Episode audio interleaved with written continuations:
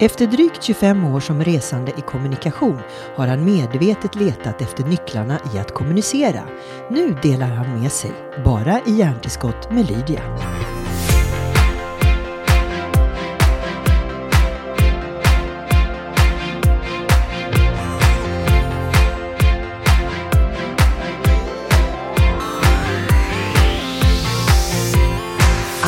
Antoni Lassinai, det låter som en filmstjärna. Alltså jag skojar inte. Gör det? Ja. Jag har inte tänkt på. Jag har börjat prata i podden nu bara så du vet. Ja, okej. Men det är ju inte filmstjärna du är än i alla fall. Eh, Du är kommunikatör, får man säga så slarvigt? Det skulle man väl kunna göra. Ja, Ja. visst. Och då är det så här, jag tycker ju själv att jag någonstans sitter inne med en slags kommunikationsnycklar. Men du gör ju det verkligen efter dina drygt 25 år i resande i kommunikation. Jag har i alla fall medvetet jobbat med det. Men du, det är klart att du är en kommunikatör. Det, det vet jag. Det vet jag att du är. Eh, Men sen har jag jobbat med det väldigt eh, medvetet och letat efter de här nycklarna. Så det är väl det som gör att eh, ja, men det har varit min passion. Min yrkespassion. Innan vi kommer in på konkreta eh, nycklar, hur, hur hamnade du här? Oh, vilken, eh, vilken kraftfull fråga. Hur hamnade jag här? För du börjar ju inte ditt liv med att födas och säga nu ska jag, eh, när jag blir stor, jobba med kommunikation. Nej, jag eh, föddes rakt in i, i arbetarklassens, Länsmansgårdens eh, miljonprogram.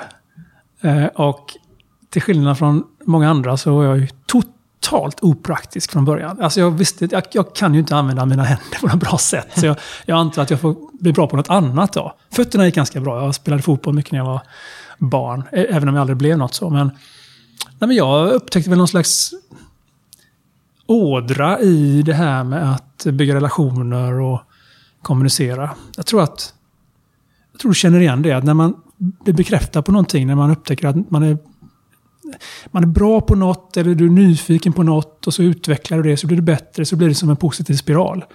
Och jag tror att det är det som hände för mig. Att jag byggde det där ett, ett steg i taget. Att det här känns bra, det här är min grej, det här är min väg framåt och sådär. Men när du hade ett vanligt jobb sådär, Ja. började du observera folks sätt att, att prata med varandra och eh, hur de engagerade sig i ett samtal? Eller hur blev du så nyfiken på själva... Ja, men det, det, så blev det ju. Och sen så gick jag ju alla kurser jag kunde göra dessutom. Och sen hade jag händelser i livet kanske som påverkat mig mer. Ehm, när jag var 24 kanske, gick hem en sommarnatt. Eh, jag bodde i Göteborg på den tiden. Född, född i Göteborg. Jag har inte bott där sedan 97, men då eh, var det två killar som kom emot mig och eh, den ene sa ö, dö. Det betyder ursäkta min herre på göteborgska. Så, så du vet vad jag pratar om. Ja, men då ville han ha cigg, sa han då. Jag har ingen cigg. Så jag sa bara, har du cigg? Nej, sa jag. Då sa den andra killen, ge hit plånboken. Och då sa jag, nej. Kaxig. Då tog den första killen fram en pistol. Och sa, är du säker på det? Och då svarade jag, nej. Och sen gav jag plånboken till dem. Otroligt. Och sen fick jag tillbaka plånboken typ 15 sekunder senare. Fattade ingenting. Då sa de, ah, det är lugnt, du hade så bra svar på våra frågor. Sa de. Och så chitchattade vi en stund. Jag låtsades bli deras kompis en stund. Sen gick jag hem och satte mig på sängkanten och kunde inte lägga mig. För det var då det slog mig att jag är 24, jag kunde vara död nu. Det kunde vara mitt liv som tog slut precis nu. Och jag tror att någonstans där så tänkte jag, vad är det som gjorde att jag kom undan? Ja, verkligen. Alltså, inte en blåtira, ingen plånbok, inte, inte en kula i kroppen, ingenting. Jag vet att de inte var några förhärdade brottslingar. Det fattar jag. Men samtidigt, hade jag gjort något annorlunda så kan det ha utvecklats åt ett helt annat håll. Redan då var jag intresserad av kommunikation. Jag läste marknadsföring på kvällarna och jag jobbade med försäljning, så att det var inget nytt på det sättet. Men jag tror att jag någonstans där ändå tänkte, det finns utmaningar, det finns principer, det finns lärdomar, det finns framgångsfaktorer. Jag ska börja nysta i dem. Och sen allt eftersom det har ökat, det är, alltså man, man får får med sig en pusselbit i taget. Och de senaste 13 åren har jag varit egen dessutom och bara ägnat mig åt det här. Det har blivit ännu lättare att fokusera på psykologi och, och beteende och sånt där. Uh, och så har jag byggt på det allt eftersom. Jag har inte svaren på allting för det, men jag, jag letar vidare. Jag. Men det är klart att eh, jag, jag måste nästan hämta mig efter den här eh, berättelsen. Eh, för det är klart att jag har påverkat dig. Du har pratat dig ur ur döden liksom? Ur, en, någonting som Ja, kanske. kunnat- Kanske har det varit så. så att, att, det, att det har gett någon slags effekt. Det, det är säkert bara en sak. Det finns säkert massa andra anledningar till att man väljer den väg man gör. Att man tar höger istället för vänster i någon korsning och så hamnar man på något ställe. Jag jobbade på Ericsson till exempel i flera år. Och där träffades du och jag. Ja, och det gjorde var vi för faktiskt. 20 år För 20 sedan. år sedan, nästan på dagen 20 år sedan. Tog vi en fika du och jag och pratade om moderatorsroller och grejer. Här. Eh, och varför vi gjorde det var för att jag, jag blev med ryckt av en kollega som heter Dag som sa kom, vi ska gå på audition. Ja, så ska vi. Ja, Ericsson ska gå upp i en global roadshow. Detta var 99. Eh, och de behöver presentatörer. Så vi kom dit och så sa de att nej, presentatörer har vi, vi behöver programledare. Vi behöver moderatorer.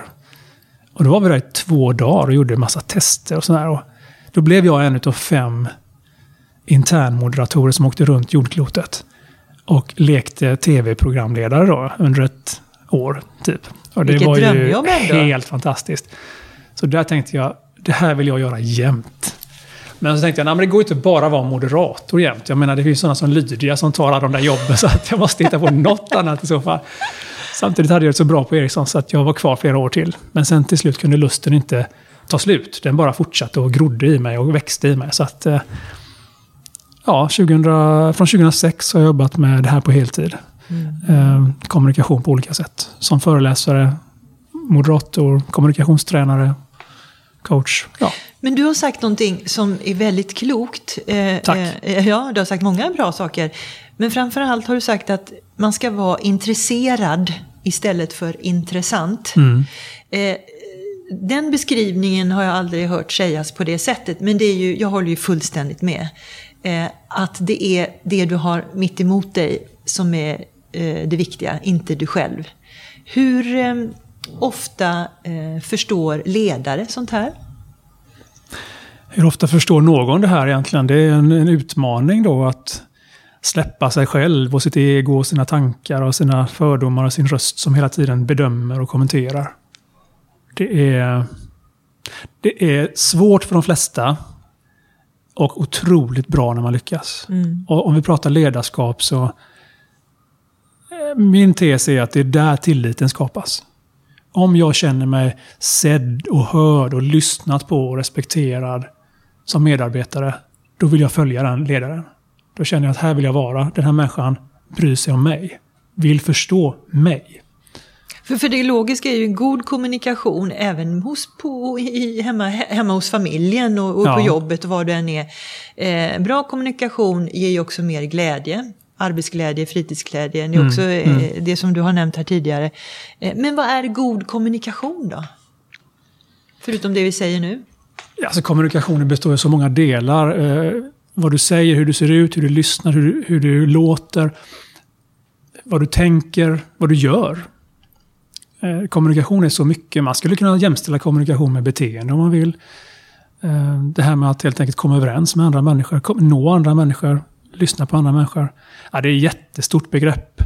Och jag försöker att fokusera mer och mer på, ska vi kalla det för den analoga kommunikationen i vår digitala värld. Så det finns ju inte ett svar på den frågan egentligen. Den är så bred. Man får gå ner och gräva i varje del sen. Men jag, jag brukar säga att kommunikation, arbetsglädje och resultat hänger ihop. Jag, jag jobbar ju mest med företag och organisationer. Eh, och där ser jag tydligt koppling. Om vi har en kommunikation där vi upplever att vi på arbetsplatsen är trygga. Vi blir sedda, hörda, lyssnade på, involverade. Istället för bara informerade. Eh, om vi har den tryggheten på den arbetsplatsen, då, då får vi en högre motivation. Vi får mer arbetstrivsel, kanske vi ska kalla det för, istället för arbetsglädje. Alla går inte omkring och är så himla glada hela tiden. Jag tycker det är lite märkligt att vi ska förvänta oss att alla människor ska sprudla i varenda tänkbart ögonblick. Men om vi åtminstone kan trivas på arbetsplatsen. Tycker jag att här är en bra plats att vara. Jag, jag kan vara här med mina kollegor, jag trivs bra. Ibland känner jag mig supermotiverad och taggad. Andra gånger gör jag saker som kanske inte är lika kul. Men gör, vi gör det tillsammans. Den här tillsammanskänslan. Eh, Då, då skapas ju resultaten. Då når vi våra mål. Då presterar vi bättre. Det är, det är en uppenbar länk. Det är ingenting jag hittat på. Det, här, det är bara att läsa inom psykologin. Att, eh, arbetslivspsykologi till exempel. Att den kopplingen är klockren. Vad är det svåraste folk att greppa då? Vad tänker du då? Jag tänker, eh, nu är vi snart inne här på dina 20 kommunikationsnycklar. Oj, ja, okay. Det var faktiskt en av dem. Det här med att, att kommunikation, arbetsglädje och resultat hänger ihop. Ja, var, eh, ska vi se hur mycket vi hinner med och gå igenom det. Vi får ta det du tycker är viktigast. Men mm. vad, vad, av allt det du försöker prata om, vad är det som är svårast för folk att greppa? Ja, om jag lyfter det bara en nivå först innan man går in på några 20 sanningar så, här, så pratar jag ibland om tre kommunikativa superkrafter. Om du har de tre, då har du egentligen alla de där 20. Oj, berätta, vad är det då? Ja, det är om du har... Om du kan kommunicera med energi, empati och tydlighet. Det är tre nyckelord i kommunikation. Då ligger du jättebra till. Och energin handlar ju om att jag ska tro att du tror. Varför ska jag tro om inte du verkar göra det? Så det är väldigt mycket vad du utstrålar i kroppsspråk, i röst och, och sådana här saker. Och empati, det handlar om att jag ska känna att du förstår mig. Att jag har den känslan att du åtminstone försöker förstå mig.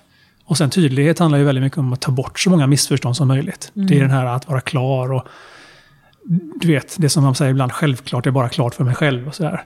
Att inse att det som är klart i ditt huvud, det är inte klart någon annanstans. Nej. så en av de där sanningarna som jag pratar om, eller insikterna, är ju att, att vi faktiskt inte kan säga vad vi menar. Och vi ska ha ganska stor ödmjukhet inför det. Att det som är i våra huvuden är inte exakt det som kommer ut. Och det som kommer ut ska sedan tolkas av alla medarbetare. Och de tolkar det förmodligen lite olika. Det är väl klassiken, man uh, fattar ett beslut i ett styrelserum och så säger ledningen att nu ska ni ut och sprida den här informationen i företaget. Mm. Och då blir det lite viskningsleken, eller mm. hur? Mm. Eh, och så är man förvånad sex månader senare att företaget inte går mot de målen man hade bestämt. Eh, klassisk eh, kommunikationshack kan man väl säga. Det, vad säger du om det? Ja, det handlar ju jättemycket om, om eh, vi, vi går in på mina tankar hela tiden. Det är meningen. Det handlar om att, eh, att man ska hellre involvera än att informera. Och här tycker jag att vi brister en del då. Vi har väldigt många informationsmöten. Och tror att när vi väl har gjort det jobbet, vi har varit där en timme, chefen har sagt sina saker med sina slides, då har vi gjort jobbet. Det har vi ju inte. För det ska som sagt var hanteras, bearbetas, tolkas, ifrågasättas, hela den här involveringsbiten saknas oftast. Utan då säger man att mötet är slut och sen ska alla gå till sitt håll och då kommer spekulationerna. Viskningsleken är igång. Hade man lagt halva den där tiden på att involvera istället för att bara informera, ja, då hade det blivit... Jag är helt säker på att, att åtagandenivån, engagemangsnivån hade varit större. För då har alla fått vara med och och bidra. Det finns en enkel formel där som är tre in. Involvera, informera, implementera. Och tesen är att den som involverar mycket behöver informera lite. Alla har varit med och då sker implementationen lättare än om man gör tvärtom. Mm. Lysande. Mm. Men hur gör man detta då konkret? Hur involverar man folk i ett möte som sitter och tittar i telefonen och gör annat? Eh, ja. ja, man kan undra om man har rätt möte när man kollar i telefonen. Ja, faktiskt. Om man har rätt deltagare också. Eh, det är inte alls säkert att det är så faktiskt. Ett sätt är ju att tänka offline och online. Eller, alltså, du ger information i förväg på olika sätt. Och sen ägnar du... Och så kan man säga att det är en del av mötestiden. Vi säger att mötet är en timme, det är väl ganska vanligt. Då säger man en kvart ska du först lägga på att ta in informationen. Det gör du innan vi kommer till mötet, men det är en del av mötet. Sen har vi 45 minuter när vi ska bearbeta detta. Så vi allihopa har samsyn när vi går härifrån. Det skulle kunna vara ett sätt att göra det på. För det, det var som Mia Liljeberg sa, en kompis till mig som också föreläser, jätteduktig. Hon sa, det du kan säga på en timme, det kan jag läsa på tio minuter. Och då kan man ju fundera på om det är så effektivt att säga det på en timme då. Sen kan jag förstå poängen ibland att alla är i samma rum, nu passar vi på att säga det så alla har hört det åtminstone. Men om man bara stannar där sen, då har man inte kommit hela vägen. Du har ju stött på flera olika eh, arbetskulturer när du har rest som föreläsare och sådär. Är det fortfarande så att Sverige leder mötessjukan? det där var en ledande fråga. Har vi någonsin lett mötessjukan? Jag kanske inte har, jag kanske har missuppfattat det. Men jag upplever att eh, när andra arbetar i eh, Sverige så säger de om de, den svenska arbetsklimatet att ni har ju så himla mycket möten hela tiden. Eller himla många möten heter det.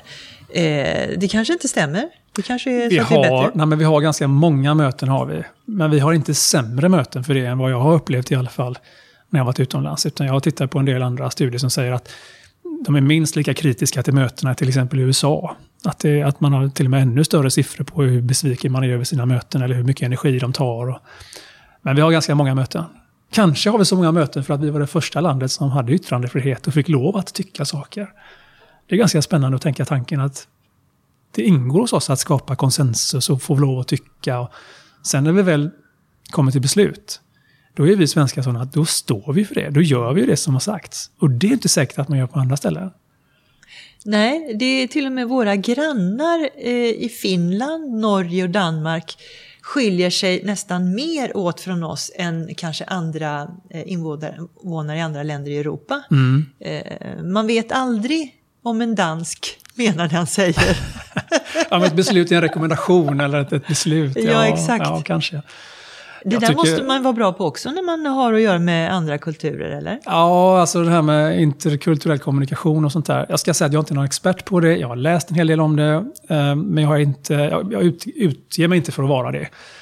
Eh, det finns såklart saker att titta på där, om vi kollar på befolkningen i stort. Men sen går du ner på varje människa så är det fortfarande inte riktigt så. Mm. Men det är klart, jag var i Danmark och föreläste härom, härom veckan och på lunchen då så blev jag erbjuden vin till maten. Och jag tänker, va? Det är ju lunch, vad, vad menar du? Men det var helt naturligt. Alltså, visst, det finns ju olika skillnader. Men där tycker jag faktiskt att det är ännu viktigare att vi har en stark företagskultur. Alltså om vi finns i tre länder, se till att företagskulturen är så stark att det är den som man går in... När man kliver in genom dörren, då är det den kulturen vi ska jobba med. Och här är det många, tycker jag, som fortfarande har lite jobb kvar att göra. Att fundera på vad är viktigt för oss? Vi pratar ibland lite floskelaktigt om värdegrunder och sånt där. Men det är viktigt om vi använder det på rätt sätt och omvandlar ord till beteende. Önskvärda beteenden. Mm. För då blir, det, då blir det starkare än, än hur man är i Finland eller Spanien eller så. Det tycker jag i alla fall. Eh, det här med kommunikation är intressant för vi började någon gång för tusentals år sedan att ha ett slags kroppsspråk med varandra. Va? Och sen så började vi prata så småningom. Eh, har vi tappat någonting på vägen eh, här? För ibland kan jag tycka att folks kroppsspråk, människors kroppsspråk, säger någonting helt annat än det som kommer ur munnen på dem. Håller du med mig? Ja, det, det kallas för inkongruent. Att, att eh, det du säger och som du, som du uttrycker det inte hänger ihop. Då. Det kan vara kroppsspråket, kan vara rösten, kan vara andra saker som, som eh, säger något annat. Och då litar vi på det andra. Då litar vi på kroppsspråket före. Det är inte säkert att det är rätt för det, men vi litar på det mer. Ja, men vi har ju vi har haft ett kroppsspråk sedan vi, sedan vi människor blev människor för miljoner år sedan. Och så grymtade vi kanske i början och sådär. Tills vi var tvungna att sätta ord på den där pinnen och, eh, som vi skulle slå någon i huvudet med eller vad det var för någonting. Alla verktyg och sånt här. Så då kom ju talspråket för, jag tror det var ett par hundratusen år sedan, om jag minns rätt. Oh, jag kanske säger fel nu, jag kommer inte ihåg. Men för 6000 år sedan kom skriftspråket i alla fall. -huh. Och det var egentligen bara bokföring. Mm. Hur många säckar vete fick jag ihop eller inte? Och sen kan man kolla i modern tid, då kommer radio och tv och tidningar och böcker och sen kommer Facebook och LinkedIn och Twitter och Snapchat och what have you. Jag kan väl säga att bara för att vi har fler kommunikationskanaler så har vi inte bättre kommunikationskvalitet. Nej, och sen kan jag inbilla mig att då, långt bak i tiden då, mm. när vi bara hade kroppsspråk, konflikter hanterades på ett helt annat sätt. Hade du konflikt med någon så var det ju eh, duellering i skymningsljuset. ja, just det, den tiden. Ja, med ja, ja, påk. Ja, eh, men men eh, för, kan du säga någonting om det? Konflikter hanteras ju väldigt olika mellan individer, men också genom tiderna. Ja, vad ska jag säga om det? Alltså, det var inte bättre förr. På många sätt var det inte bättre förr. Vi hade ju ihjäl varandra på ett helt annat sätt förr än vad vi har nu. Vi har aldrig haft så mycket fred som vi har nu. Det kanske man inte kan säga till människor i Syrien idag, men, men så är det ju. Så att när vi har problem idag, så i alla fall i Sverige, så är det ju väldigt mycket knuten hand i fickan och lite tjurighet kanske. Och vi vet ju att ungefär 10% av arbets, alltså alla som arbetar är ju aktivt oengagerade i sitt jobb. De, de saboterar ju till och med, så vi har ju den sidan då. Men det här med att duellera gryningen, jag vet inte om det var bättre på den tiden när man skulle ta fram sin musköt eller något sånt här. Vad gör vi då när det är konflikter då? Är vi bra på det? Nej, jag kan tycka att vi har... jag tycker, jag tycker att, vi har fel, att vi använder ordet fel. Konflikt har vi använt till oenighet idag. Så vi är så rädda för att allting vi, när vi inte är överens så är det konflikt. Och det tycker jag är fel benämning på ordet konflikt. Jag tycker vi ska till och med vara konflikträdda på riktigt alltså. Att vi ska inte vilja ha konflikt, för då har det gått för långt. Om vi stannar innan, så jag tycker man ska skilja på skav och på sår. Det är ett bra sätt att se på det. Skav, det är ju irritation, men sår, då är det ju konflikt. Så äh, säger du, om, du, om det skaver, då kanske du säger vänta lite nu. Det här vill jag prata om. Och det kan du bara göra om du är i en bra miljö. Medan sår, då säger du stopp för fan, det där har du inte med att göra. Ge det av. Alltså det blir en helt annan typ av... av eh, Dialog. Liksom. Ja, den blir mycket värre. När det är konflikt, då, är det, då slutar man lyssna. Om vi har respekt för varandra och en bra arbetsmiljö, då kan det skava och vi pratar ändå med varandra. Och det är okej. Okay. Det kan göra lite ont, men det är okej. Okay. När det är konflikt, då har vi slutat lyssna. Då är det då är det Trump mot världen eller något sånt där. Det, det är ingen, ingen som lyssnar längre. Att säga att man ska vara konflikträdd känns väldigt omodernt, men nu när jag hör det du säger så ligger det mycket i det. Jag tycker det är konstigt när folk säger jag älskar konflikter. Jag tror vad de menar är att det finns utveckling i att vi inte alla är helt överens om allting. Om vi kan lyssna på varandra noga så kommer vi kanske ta oss bättre framåt till en bättre kvalitet. Det jag, har jag, jag helt älskar, förståelse Jag älskar oenighet, för då kan man lära sig mycket av det. Kan ja. man säga så kanske? Ja, kanske man kan göra. Ja. Så att, eh, ja, bättre förr. Sen har vi trollen, alltså om vi går in på hela den biten. Vi trollar ju något så kopiöst. Hatar varandra hämningslöst på, på nätet. Kolla Greta till exempel. Hon tar fram någonting som hon tycker är ett problem. Hon gör det riktigt bra dessutom. Hon är en duktig kommunikatör. Och vad får man då? Jo, då får man troll som hatar henne och hennes eh, milda autism eller vad, vad är det Asperger tror hon har. Och, och, så, och så säger man bara hon borde gå i skolan. Ja, men det är en annan fråga. Alltså, den här, det här hatet som, som nu tillåts på, på nätet är för mig helt obegripligt. hade vi aldrig gjort om vi hade stått mitt emot mot varandra. Så analog kommunikation på det sättet är ju ja, på många sätt är överlägsen den digitala. Den digitala kan skapa en räckvidd, men analog kommer alltid vara en rikare kommunikation. Nu har vi, eh, vi, vi nosar på dina 20 kommunikationsverktyg här. Nu får du hjälpa mig. Var är vi i uppräkningen? Ja, jag, har inte, jag har inte gått in på dem i någon uppräkning. Så här. Det, finns, det finns 20 stycken som jag har listat ut. Några av dem har vi pratat om. Några är väldigt enkla. Jag brukar säga att PowerPoint suger. Det är väldigt enkelt, men det gör det ju inte. Det är ju, det är hur vi hanterar verktyget som är problemet. Vårt missbruk är en katastrof. Storytelling äger. Jag vet inte hur många eh, som kommer att komma ihåg det som du och jag har pratat om. Men jag är rätt säker på att de som lyssnat på det här en månad senare kan minnas hur jag blev pistolhotad mm. i Göteborg. Mm. Mer än mina sanningar. Mer än vad vi har pratat om i övrigt. Så storytelling är en otroligt bra väg att inte bara nå ut utan att nå in. Det är en sån sanning. En annan är att alla goda ting är tre i kommunikation. Vi minns i tretal. Jag kommer ihåg när min son när han var ung sa, och han är ett mattesnille, han sa en, två, tre, många. För det var där det var stopp. Liksom. Så vi minns i tretal. Det är bara att titta på blod, svett och tårar. Och, eh, vård, skola, omsorg. Ja, du vet. Tripp, trapp, trull Ja, ja precis. Och knatte, fnatte, chatte. Ja, det, det, det, hela världen är uppbyggd av tretal. Kan man säga då att tre saker det är vad ett möte ska koncentrera sig kring om man vill minnas? Då lägger du mycket bättre till att få ett högt minne. Och har du fler så kan du i så fall klustra dem i tretal. Mm. Just det. Mm. Så att det hela tiden landar där. Det går bra med en också faktiskt. Men det är väl svårt, svårt för människor att hålla sig till bara ja, en sak. Precis. Här tre är bra. Är det någonting du som oroar dig när du pratar om kommunikation? Någonting som du säger, men det här är inte klokt, det här förstår ju folk väldigt dåligt. Vad skulle det kunna vara som folk förstår väldigt dåligt? Ja, men en sak är ju den här omedvetenheten om att det jag säger inte nödvändigtvis kommer att gå fram på det sättet som jag önskat. Att förstå det. Att hela tiden tro att ja, men du måste väl fatta. Jag har ju sagt det. Det där, är, det där gör ju jag också såklart. Jag kan ju säga till mina barn, liksom, du ska göra som jag menar, inte som jag säger. Och det är ju jättetaskigt. De är inga tankeläsare. Så att det tror jag är en av de där stora, eh, viktiga så att säga, insikterna. Att bara liksom inse, ha respekt för att kommunikation är svårt. Alltså på riktigt svårt. Om du ska titta på det i detalj så är det, alltså jag är ju, jag har hållit på med detta i 25 år. Jag är förvånad över att vi förstår varandra ibland. Alls. Det borde inte gå. Men det gör det ju på något sätt för vi hittar ett sätt där det är tillräckligt nära. Vi förstår varandra tillräckligt bra. Om vi vill det. Vilka förstår varandra sämst? I dagens, eh, i vår samtid får man väl säga då? Ja, alltså politiskt kan vi väl titta ganska enkelt på att vi är rätt polariserade idag tycker jag.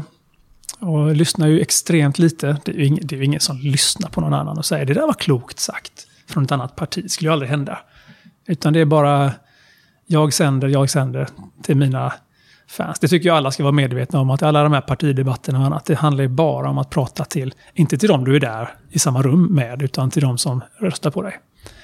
Så det är ju en sån sak jag tycker är uppenbar. Och det jag var inne också på, det här nättrollandet, det är ju en annan sån här tydlig, sån här, otäck signal tycker jag.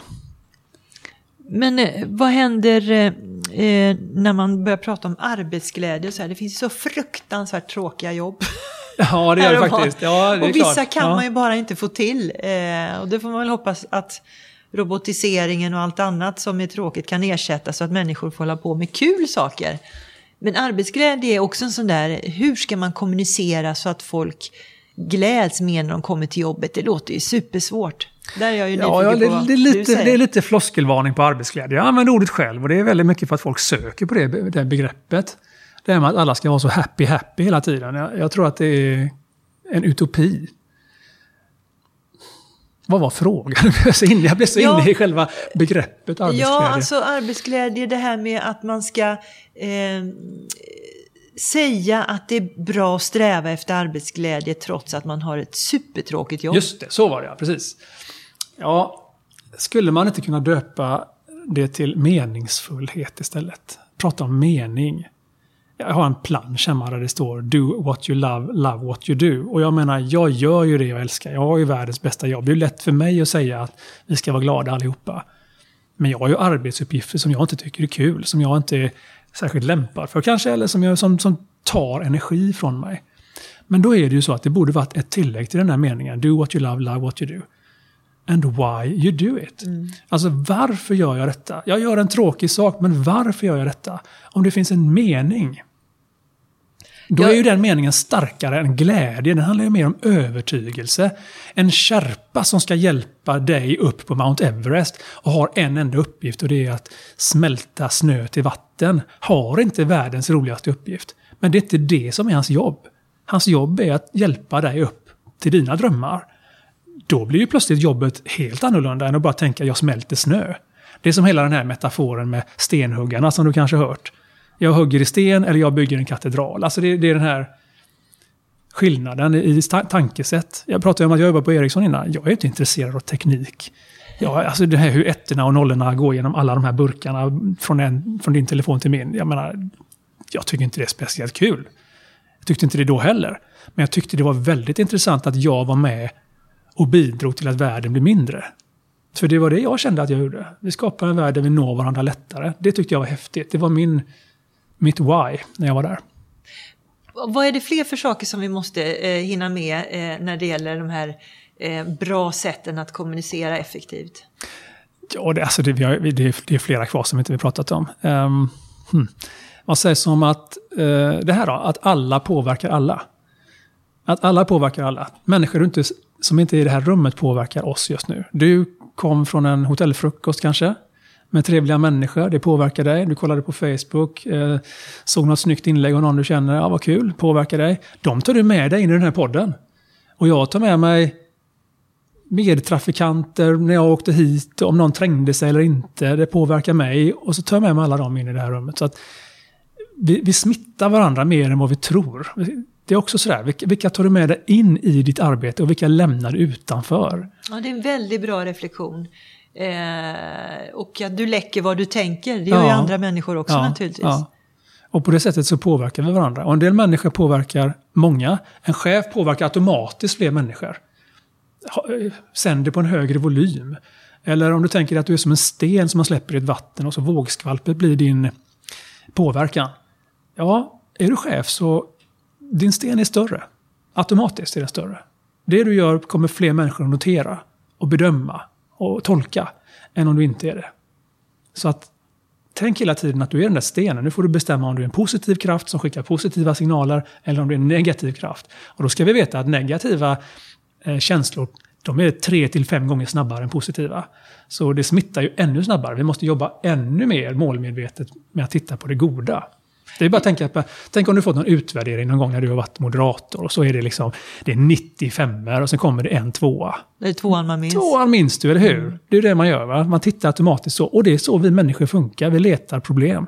Det är till och med vår gemensamma bekant här, Dr. Mona eh, mm. Esmail Sade, som sa att det är, hjärnan är fostrad, eller den är producerad så att den anammar det negativa först. Av någon ja, ja, ja, men du kan ju inte komma där liksom. Tänk att det är 20 000 år sedan och det, du går där och så ser du ett vattendrag längre ner och där är ett lejon och så tänker du att ah, vi kan nog samsas. Mm. De, de människorna som tänkte så finns ju inte. Så vi har ju liksom blivit, alltså, du och jag här nu är ju från förfäder och förmödrar som har varit lite misstänksamma. Så här, va? Vad är det när Anton egentligen? Ja, men du vet, men det, det, det, en, en kvist knäcks i skogen då. Tänkte det 10 000 år sedan. Ja, men då tittar man ju dit och så tänker man inte, åh, jag undrar om det är någon jag kan para mig med i första ja, hand. Man ja. tänker, är det någon som är farlig, någon som vill äta upp mig nu, eller vad är det? Sen kan Just nästa det. tanke ska komma. Ska jag äta, ska den äta mig, eller ska vi paras? Ja, ungefär. Va? de tre att, goda tingen. Och de som bara tänker, åh, vad kul, det är säkert någon, jag ska, någon attraktiv människa jag kan mixa mitt DNA med. Men Då finns inte de längre. Nej. Så det finns en sån där, vi måste kämpa mot den här impulsen av att, att uh, hela tiden leta efter hot och jobba för det positiva istället. Det finns inte så många lejon längre som vi behöver beblanda oss med. Det finns människor och då kan vi hellre samsas och trivas bättre tillsammans. Vilken tur. Tack så mycket. Anthony tack tillbaka. Tack. Ja, tack så mycket.